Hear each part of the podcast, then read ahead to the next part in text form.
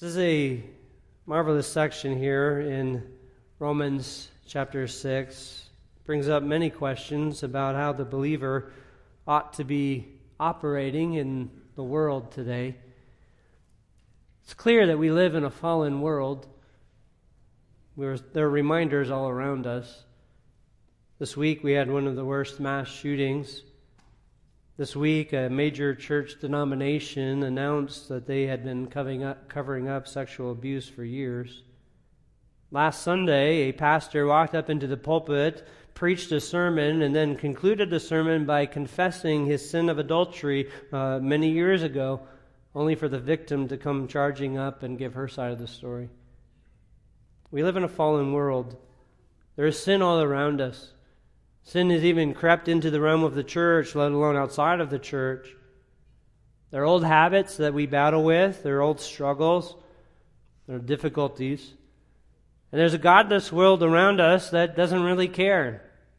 They encourage it, they promote it. And they would expect that we would do the exact same thing that they would do. Those in influence use their influence to, to promote evil. Those who should stand for righteousness do not. And it's clear that sin reigns around us. And then when we think about ourselves and our own personal battles, we recognize at times it's hard for us to resist evil. It's hard for us to pursue what's right, to take every thought captive. It's hard for us to resist the flesh. It's hard for us to, to resist doing evil because we find ourselves inclined easily to engage in the very sin that the world naturally does freely. Sin's all around us. And this isn't anything new. It has been around since the fall of Adam. It's been around even during the time of Christ. There have always been murders and adulteries and lies and outbursts of anger and corruption. There's always been unrighteousness. There isn't anything new in regards to the practice of unrighteousness. New mediums, maybe, new avenues the same expressions of wickedness and godlessness. And the question for the church, the question for the believer, the question for one who has embraced the gospel of Jesus Christ is this How do we live in a fallen world? How do we conduct ourselves? The accusation that was made against the Apostle Paul is that you Christians are just going to live a licentious life. Your gospel of grace, your gospel of God's grace and favor found in Jesus Christ is just going to lead to a life of open rebellion and shame. You're not going to obey the law. You're going to live unrighteously because the gospel of grace is a license to sin. That was the accusation. Some have fulfilled that accusation. Some have lived that very way, where they have used grace as a license to cover their unrighteousness. But that's not the gospel that Paul preached. Paul preached a message, and Paul responded to that accusation here in verse 2 by saying, May it never be. We don't continue to sin that grace may increase. We don't continue to live in unrighteousness. We don't continue to promote it. We live in a way that we are dead to sin. We live in a way that we are alive to Christ. We live in this particular battle each day where we are alive to God. We're in a process which is known in theological terms as sanctification. We are being conformed into the image of Jesus Christ. We're being sanctified, set apart, made holy. The struggle is that we often don't know how to do that. Oftentimes, if we are really honest with ourselves, we're saying, How come it's so hard? How come it's so hard to resist evil? How come this doesn't go away? How come the thoughts keep coming to my mind? How come the temptation keeps coming up? And how come it's alive and active and, and seemingly ruling my life? Why is it so hard to do what is right? And when we find ourselves in that state and when we are saying, it's just too hard, sin is too active, it's too strong, when we find ourselves in that state, we then tend to ask the question, Am I even saved? Am I even a believer? How can I be a believer if this sin is so strong, so dominant, uh, that I find myself weak in the moment of temptation.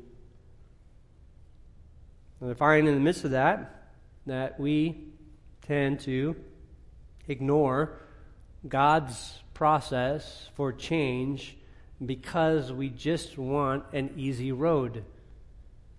We want a road that doesn't cause any suffering, that doesn't cause any difficulty, that is easy for us to practice. But that's not what God has called us into. God has called us into a spiritual war. It was natural if we were dead in our sins, unresponsive to the wickedness around, and then God made us alive. We are now brought into a spiritual war that we were completely unprepared for. And now we're right in the middle of the battle, and we're having to gear ourselves up. And that's what Paul is laying out here particularly in all of Romans chapter 6, he is setting the believer's mind to be prepared for the battle for sanctification. We've seen the first two truths that Paul has given. The first being that we are dead to sin. States that in verse 2 How shall we who died to sin still live in it? And then he talked about our immersion in Christ and our union with him. And he talked about our anticipation of resurrection. And He talked about these glories we have, by being joined to Christ, we have died to sin. And then last week we saw in verses 8 through 11 that we are alive to Christ. We're now alive to Christ. We live in the light of the glory of God. We live now in the presence of God. He's made us alive. I was thinking about this particular life now that's alive to God, the uniqueness of this life and what it is like. I mean, if I was to really describe a Christian and say, well, what uniquely sets apart a believer? I would say there are two aspects to a Christian that is distinct. A Christian lives a life of transparency. That is, this we live with a life that is constantly being watched. And even if you could say, well, I can hide from everybody, I can go get on a boat and I'll go out in the middle of the sea and I'll hide from everybody. You're right, you could do that, but you can't hide from God. You can't hide your mind from God, your thoughts from God, your desires from God. You can't hide your heart from Him. We are constantly being watched, whether it's by God or by others. God is observing all that we say, all that we do. We are living a life of open transparency. Everything we say, everything we do is watched and observed. Ideally, obviously, it's observed by our brothers and sisters in Christ. It's observed by the world around us. They watch and care and they observe, but most certainly by God. We live a life of transparency so that our counsel is always under scrutiny. Our words are always under scrutiny. Our life is always under scrutiny. Everything is always being evaluated. That is a Christian life. As soon as you come to profess faith in Christ, you are engaged in a life of scrutiny. It's always been the case, but now you're in Christ. I was thinking about this recently, and a uh, friend of mine was counseling. And when they were counseling, they didn't know that they were being recorded. The whole counsel, and they gave advice, and they took to the scriptures, and they went through, and they laid out the word of God, and they counseled uprightly, only for the person on the other end to be angry. And when brought to my attention, I'm like, did the person say anything wrong? Well, no. Did they do anything ungodly? No. Unbeknownst to this person, they ministered and labored and they did everything that was right, but they didn't know that they were being analyzed, everything was being scrutinized. The Christian lives always aware that they are being watched, if not by God, others. Certainly, we have this open transparency that we operate by now. No longer hiding, no longer covering, no longer seeking to, to hide. We are open. But the second aspect of the Christian life that we live is we live a life of anticipation. We live in anticipation. We are anticipating the resurrection, anticipating the glories to come, anticipating our inheritance, anticipating the presence with God and the holy angels. I mean, frankly, I'm anticipating visiting a few pearly gates. I'm anticipating seeing the rocks with the names written on it. I'm anticipating having an angel carry me around. I mean, I'm just going to get lazy and heaven just carry me there. You know, that's my particular anticipation.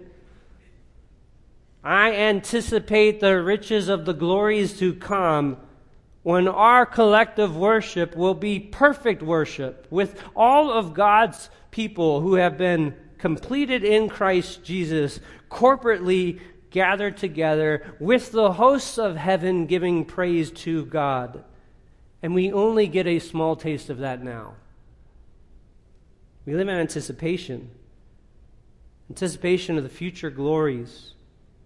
It's not like the rest of the world lives, seeking glory immediately right now, seeking pleasure right now, seeking benefits right now. The Christian lives in this constantly delayed gratification, constantly hoping for the more, constantly wanting the completed, constantly wanting the full satisfaction, only to be restrained and held back, only getting a small taste of what is promised.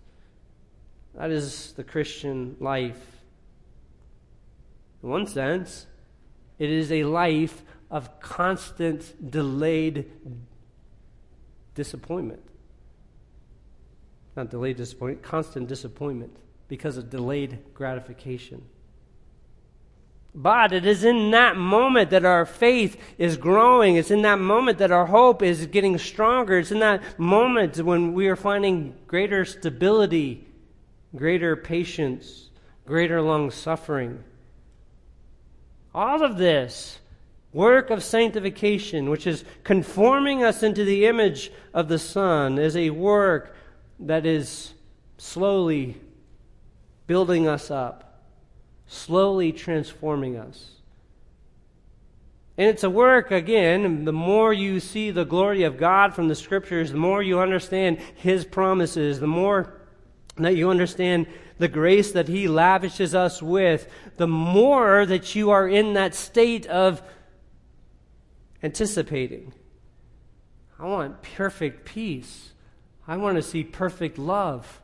I want to experience perfect joy. I want to experience the riches of, of sinlessness. I want to enjoy all the riches of being in the glory of God. And, and every time I get a taste of it, I want more of it delayed gratification, it's anticipation. And that's what God has called us to in the midst of this battle of sanctification. We are dead to sin. We're alive to God. And the more that we're alive to God, the more we're aware of our frailties and weaknesses, and the more we are aware of what we're anticipating to come perfections.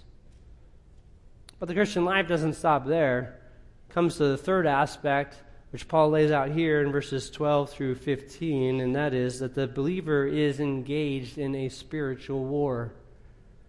The believer is engaged in a spiritual war. The believer wars against sin. Notice verses 12 through 14. Paul says this Therefore, do not let sin reign in your mortal body so that you obey its lusts. And do not go on presenting the members of your body to sin as instruments of unrighteousness, but present yourselves to God as those alive from the dead, and your members as instruments of righteousness to God. For sin shall not be master over you, for you are not under law, but under grace. This final aspect here that Paul is describing here, the three reasons why the Christian isn't going to be engaged in a life that is dominated by sin, is because a Christian is dead to sin, he's alive to Christ, and he's at war against sin. He is called into a spiritual war. That's what verse 12 indicates for us. Therefore, do not let sin reign. Verse 12 is the command. There are also three more commands in verse 13, but 12 is the emphasis. Verse 13 and 14 are the supports. Multiple commands, and there's four commands stated in this, these two verses, 12 and 13. But in these commands, Paul is laying out for us the particular spiritual battle therefore points to the ideas that came before. Therefore, because you're dead, therefore, because you're alive to Christ, because of these two realities, when you've embraced the gospel of Christ, therefore do not let sin reign in your mortal body. This isn't a command, or this isn't a suggestion, this is a command. This isn't a kind of some free advice that Paul is offering. This is a command an exhortation from the apostle to the church, to the Christian, to the one who believes in the gospel. It's a command. So that if we disobeyed the command, therefore guilt comes, and shame comes, and disappointment comes. To disobey and disregard the command of God will bring uncertainty into our lives and cause confusion and even spring up doubt. The command that Paul lays out here is do not let sin reign. The word reign there has the idea of rule. It was used multiple times back in chapter 5. Just notice some of these in verse 14 of chapter 5 says, Nevertheless, death reigned through the one from Adam until Moses. That is, from Adam until Moses, death was ruling. Everyone who came in after Adam up to Moses, everyone died. Death ruled, it reigned during that time. Jump down to verse 17. For if by the transgression of the one death reigned through the one, Adam brought it. Adam brought the sin. And when he brought the sin, he brought death, and death reigned during that time. But, as the verse goes on, much more, those who receive the abundance of grace and of the gift of righteousness will reign in life through the one. Jesus brings the reign of life. Adam brought the reign of death. Jesus brought the reign of life. Jump down to verse 21. You see this again. So that as sin reigned in death, even so grace would reign through righteousness to eternal life. You have the reign of righteousness, you have the reign of death. This is the rule. The word reign here in the, in the Greek is basileo.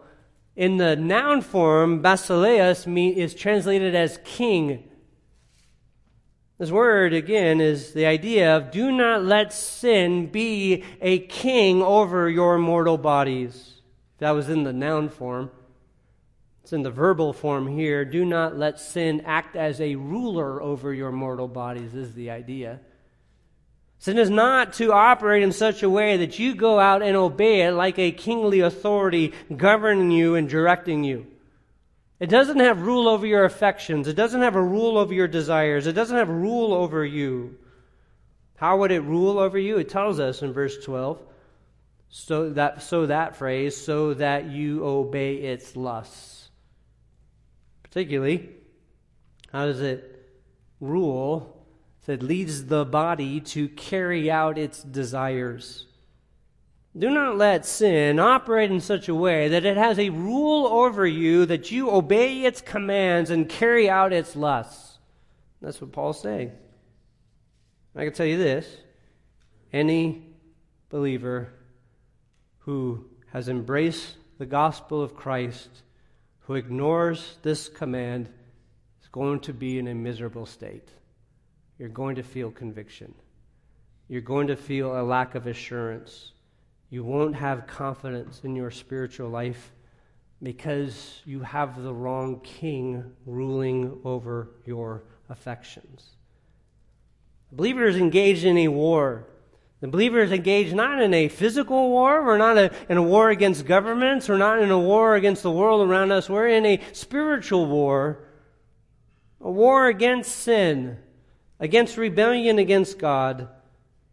We're in a war that is that is sin trying to rule over our individual members. And so we need to not let sin reign. Now, the question would be how do we not let sin reign over our mortal bodies? To which Paul gives then four ways here three commands and a truth. Three commands that come in verse 13. First way is this the believer wars by keeping the body away from sin.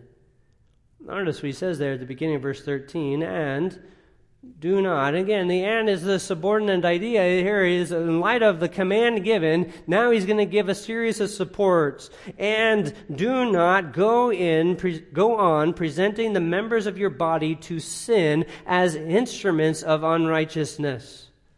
Now this would be just very obvious, and yet it is 99% of the time ignored.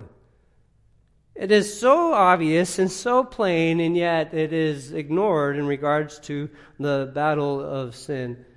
Think about this it's most obvious practice. The idea is do not give any member of your body over to the rule of sin.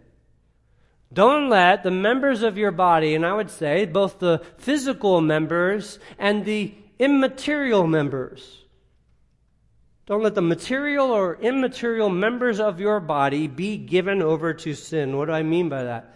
Meaning, obviously, the physical members the hand, the eyes, the ears, the mouth. Do not use any of the physical body to engage in evil. Be like Job when he says, I have made a covenant with my eyes not to look upon a virgin. The idea is, I am not going to let my eyes be a vehicle to look upon evil so as to engage in that which would be unrighteous. Don't give your eyes to looking, or your ears to listening to what is unrighteous, or your hands to performing, or your mouth to speaking, or to your feet to pursuing evil. Don't give your mind to dwelling on it. Don't give your body to inviting evil. Not as in the physical realm, but also then in the material realm. Don't give your talents and abilities, the total makeup of your personality over to the practice of evil. Don't give all of your collective abilities over to the pursuit of evil. Don't let it reign but here particularly is don't go on presenting your bodies, your mortal body, your entire makeup over as a vehicle to carry out unrighteousness. This is the negative side, the put off side. Do not let any part of that, your makeup, be a vehicle to carry out sin. Put restrictions on yourself. See, the point is that this means that we have to look at our vulnerabilities where we're tempted and, and may have to limit ourselves in certain ways. There are certain temptations that you have that others don't have. You know, there are certain sins that are easy for you to engage in that others don't have to, and vice versa. There are certain things that don't tempt you at all that tempt others. So that you then have to uh, analyze yourself and say, what must I do to make sure that my members aren't engaged in the pursuit of evil? It may mean you have to give up a liberty.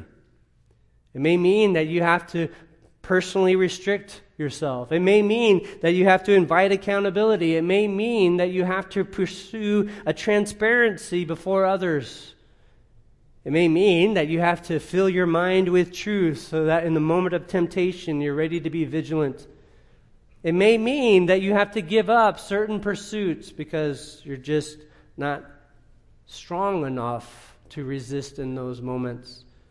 But the idea is here then, you do not use any instrument of your material or immaterial makeup as a vehicle to carry out evil. That is the battle plan to resist sin.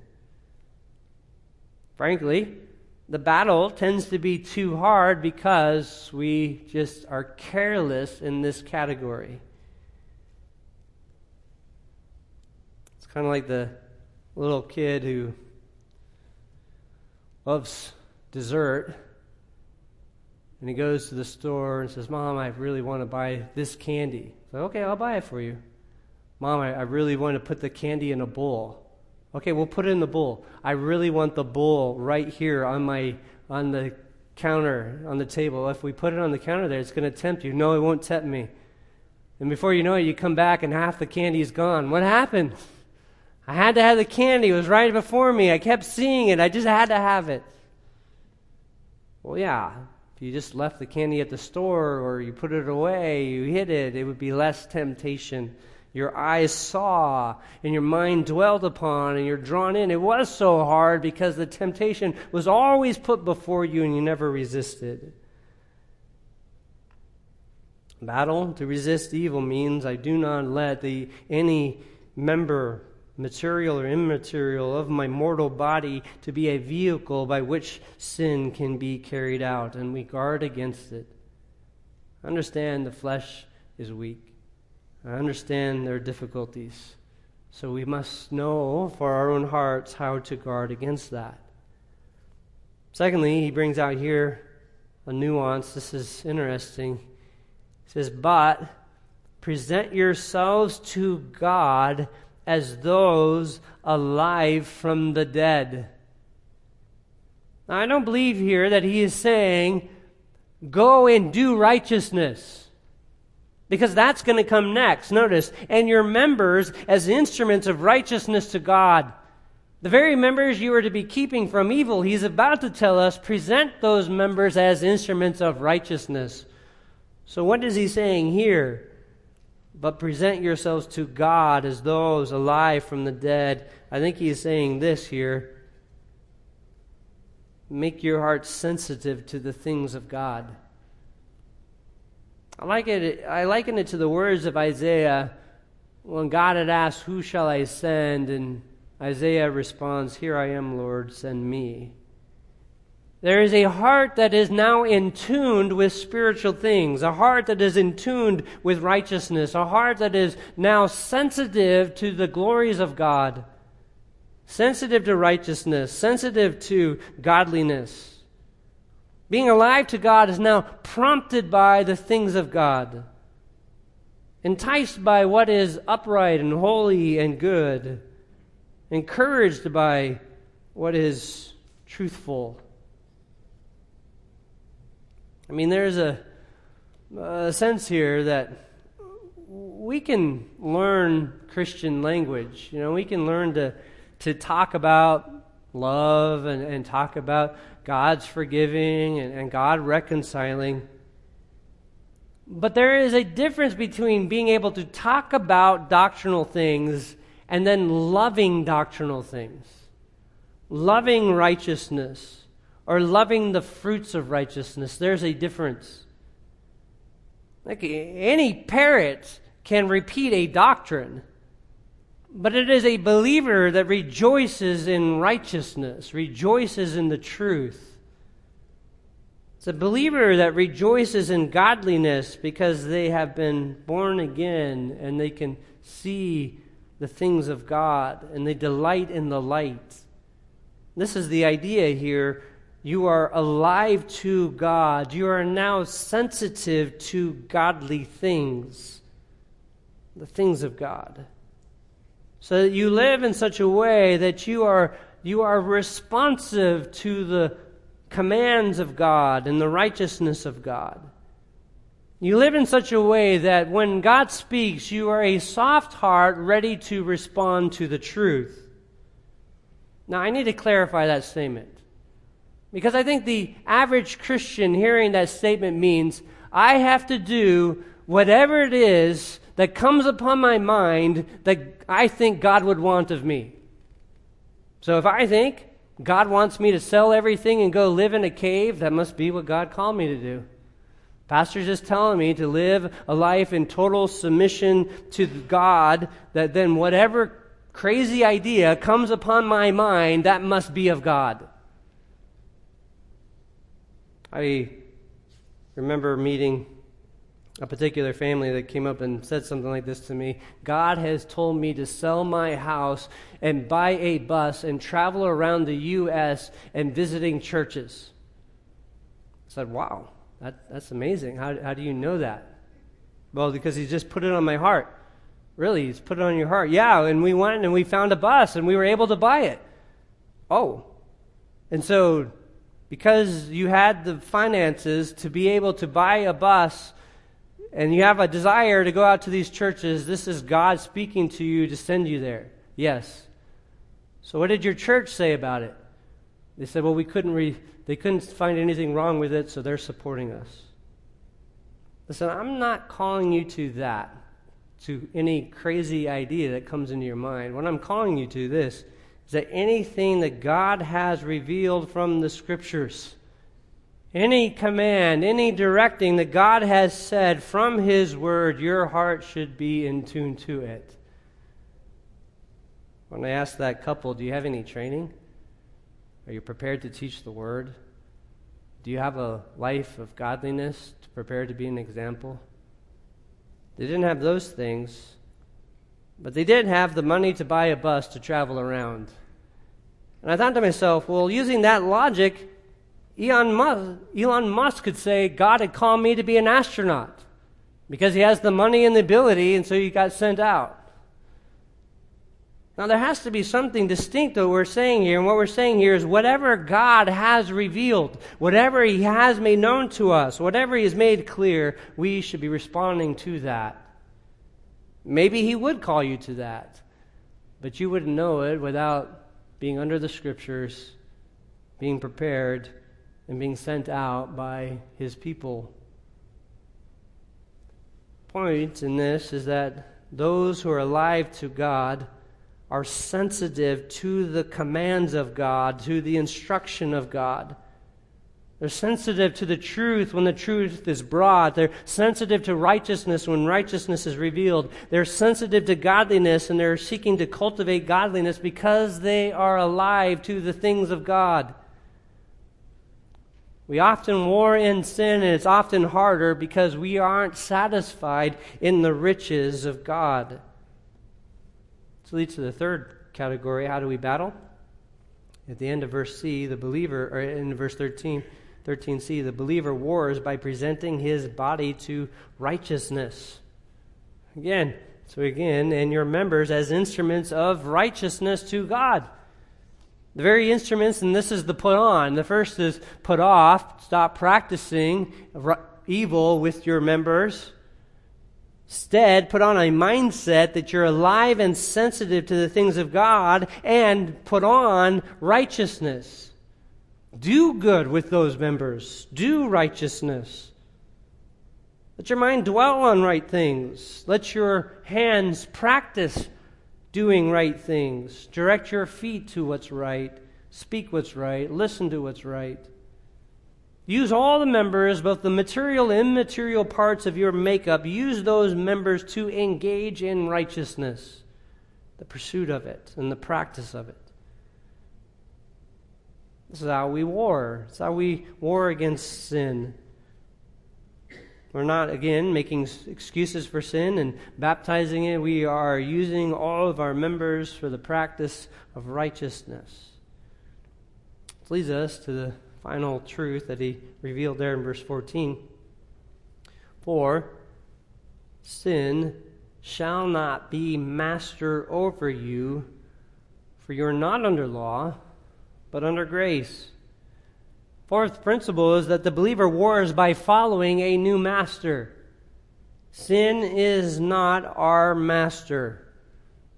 Instead, it is the grace of God that is our master. Christ is our master. Sin is not mastering over us so that when sin gives out its order, I don't have to obey. I don't have to obey sin's order. We don't have to believe its lie. We don't have to engage in unrighteousness. We are not under the mastery of sin any longer. And the more that you progress in your spiritual life, the more you become aware with that sin is lying to me. It's promising life, but it can't give me life. It's promising peace, but it can't give me peace. It's promising me joy, but that joy is always temporary and then brings hurt. The sin constantly lies, but what doesn't lie is God. God hasn't lied in His Word. God's ways brings stability and brings peace. God's ways bring encouragement and hope. And this grace that God has given us is a grace that only made us, not only made us spiritually alive, but it is also a grace that puts before us good works that we should walk in, Ephesians 2.10. Unique, specific, purposeful opportunities for you to demonstrate the riches of God's glory as you obey His word and He receives glory through you and you find peace with God and a love for the brethren. All of this is grace moving us and sanctifying us and transforming us into the image of God. See, the Christian is at a spiritual war against sin because we are living in the grace of God. I, I again chuckle to myself about the idea that life was so easy before I was a believer. Before I was a believer, I didn't care about sin. It never pained my conscience, rarely pained my conscience. It, uh, was easy to engage in and joyful, and I would encourage others to do the same. But then Christ came and opened my eyes to see, and all of a sudden now, even the smallest lie weighed on me. And the outbursts of anger grieved me, and the engagement of lust hurt me. And there's a realization that being alive in the grace of God was a heavier challenge than being dead in our transgressions and sin. And I recognize that is the war. That is the spiritual challenge. Oftentimes I wonder why it is Christians struggle with this war of sanctification, and it comes down to this oftentimes we just want it to be easier. To be easier to say no, to be easier to do what's right. But it's also because we're confused at times. Think about it. There are one of two errors that we typically fall into in, in regards to sanctification. Uh, there's, of course, antinomian. We just deny it altogether, but that's not the errors that we're likely to fall into. Likely, one of the errors that we're, we could fall into is on one hand this that we think sanctification is entirely a work of God. He does it all, He does everything. It's in the language of, all just let go and let God. He's going to do it all. He's going to take away my temptation. He's going to take away all the difficulties. He's going to do all the work, taking it all away. It's the work of the Spirit to take away all of the temptation. So, since the temptation hasn't gone away, well, the Spirit's not helping me, and uh, I just need to wait for the Spirit to help me more for me to be delivered. That's a mysticism. Somehow, God is going to come down, just deliver us through so we don't have to work on our part. That's an error on one side. The error on the other side is a moralism.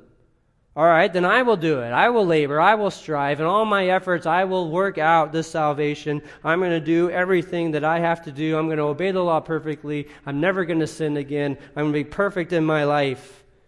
That's only going to lead to a self righteousness, a moralism, self righteousness. And what's going to happen when somebody lives in that is they're going to become angry anytime their sin is pointed out because they can't live it righteously. What is the path of sanctification? The path of sanctification is that you that God and is at work and you are striving. Meaning after all, look at what our text says to us. Verse 12, the command for us do not let sin reign. Why?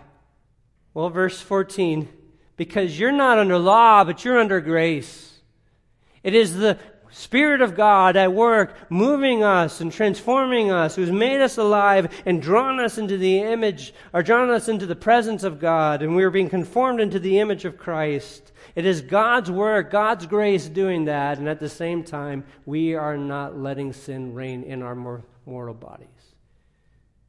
It is both.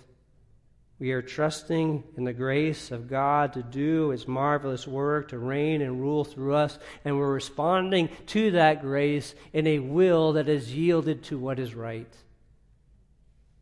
We do that in faith. God is conforming us into the image of His Son. We don't let sin reign, because to let it reign, we'd only be filled with guilt and misery. We don't let it reign not because we are great within ourselves, but because we have been lavished with the grace of God that has set us free. And then we walk in that grace to be transformed into the image of the Son. And therefore, sin does not increase. Instead, we are alive to God, dead to sin, and at war against this sin. When we come back next time, we'll pick up in Romans 6:15 and see the second half of this spiritual battle. That's the first half. I'm going to give you a break for a few weeks, then we'll pick it up again. Let's go before the Lord in prayer. Father, thank you so much for these rich truths and the way that you work in us and through us. We're thankful for the truth of your word that is engages our minds and sanctifies our heart. And when we are tempted to be frail and weak, it's when we turn back and see the, the grace that you've lavished us with, protect us by. And as we hold on to that grace and we walk in your grace, may we grow in strength as we yield to your ways and as we're more sensitive to the way of righteousness. And we find within that the producing of all kinds of fruit. Find joy find the Spirit ruling and reigning in our life. We, we find victory to overcome evil. And in the midst of all of that, then we find greater confidence and assurance that indeed we are children of God and that we have the anticipation of eternal life. May we go to war against anything that would rob us of that anticipation, anything that would choke it out. May the flower of our assurance be strong and the fragrance be evident to all, so that one would see our lives and know that there is something different because of the rule of Christ in our hearts and lives. We're not re- controlled by the passions of the flesh, and we're not dominated by fears and worries. We're not dominated by the lusts of this world, but we are controlled by the principle of life that you have started within us and the rule of Christ in our heart and life, and that we are living new each and every day.